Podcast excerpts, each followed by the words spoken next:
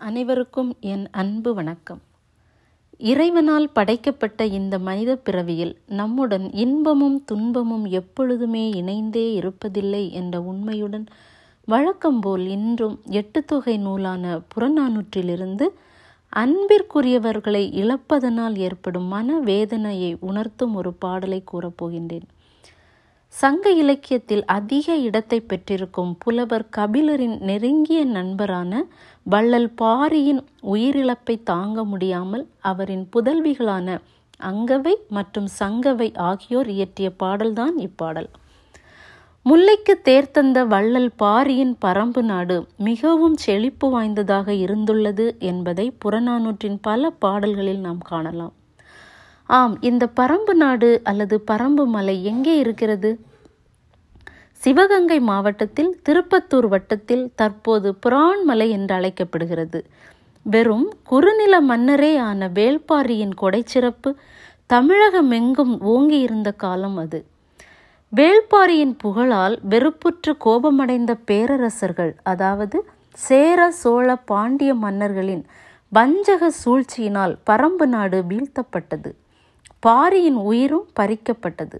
அதனால் பாரியின் இரு மகள்களான அங்கவை மற்றும் சங்கவை ஆகிய இருவரும் செய்வதறியாது திகைத்து தங்களுக்கு யாரும் அற்ற நிலைக்கு தள்ளப்பட்டனர்.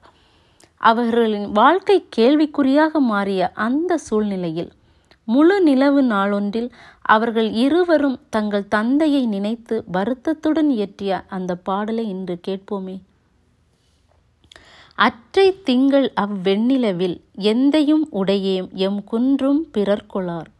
இற்றை திங்கள் இவ்வெண்ணிலவில் வென்று எரிமுரசின் வேந்தர் எம் குன்றும் கொண்டார். யாம் எந்தையும் இளமே. இந்த எளிய பாடலின் பொருள் என்னவென்றால் கடந்த மாதம் முழு நிலவு நாளன்று அதாவது பௌர்ணமி நாளன்று எங்கள் தந்தை எங்களுடன் இருந்தார். எங்கள் பரம்பு மலையையும் பிறர் ஆட்சி செய்யவில்லை. அது எங்களுடையதாகவே இருந்தது. அன்றைய நாள் போல் இன்றும் வெண்ணிலவு வீசுகிறது. ஆனால் வெற்றி முரசு கொட்டும் வேந்தர்கள் எங்கள் மலையை ஆக்கிரமித்து விட்டனர். நாங்கள் எங்கள் தந்தையையும் இழந்து நிற்கிறோம் என்று வருந்தி கவலையுடன் இயற்றிய இந்த பாடல் நமக்கு குழந்தைகளின் தந்தையின் பேரிழப்பினை உணர்த்துகிறது. தந்தையை இழந்து நின்ற அங்கவை சங்கவை வாழ்வு பின்னாளில் பாரியின் ஆரியர் நண்பரான கபிலரால் பொறுப்பேற்கப்பட்டு மலையமான் திருமுடிக்காரி என்ற சிற்றரசருக்கு மணமுடித்து வைக்கப்பட்டதாக வரலாறு கூறுகின்றது. தங்கள் சொந்த நாட்டை விட்டு பேரரசர்கள் சேர சோழ பாண்டிய மன்னர்களால் வெளியேற்றப்பட்ட அங்கவை சங்கவை வாழ்க்கை பேரரசர்களுக்கு பயந்து யாருமே இவர்களை திருமணம் செய்ய முன்வராத அந்த சூழலில் சிற்றரசர் திருமுடிக்காரியின் துணிவு நமக்கு ஓர் ஆறுதலை அளிக்கின்றது.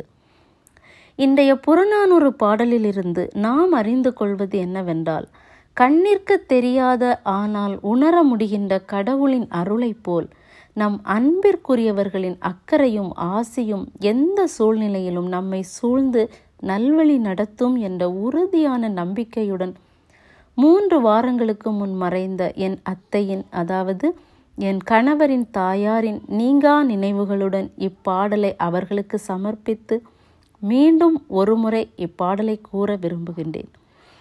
அற்றை திங்கள் அவ்வெண்ணிலவில் எந்தையும் உடையேம் எம் குன்றும் பிறர்கொளார். இற்றை திங்கள் இவ்வெண்ணிலவில் வென்று எரிமுரசின் வேந்தர் எம் குன்றும் கொண்டார். யாம் எந்தையும் இளமே. நன்றி வணக்கம்.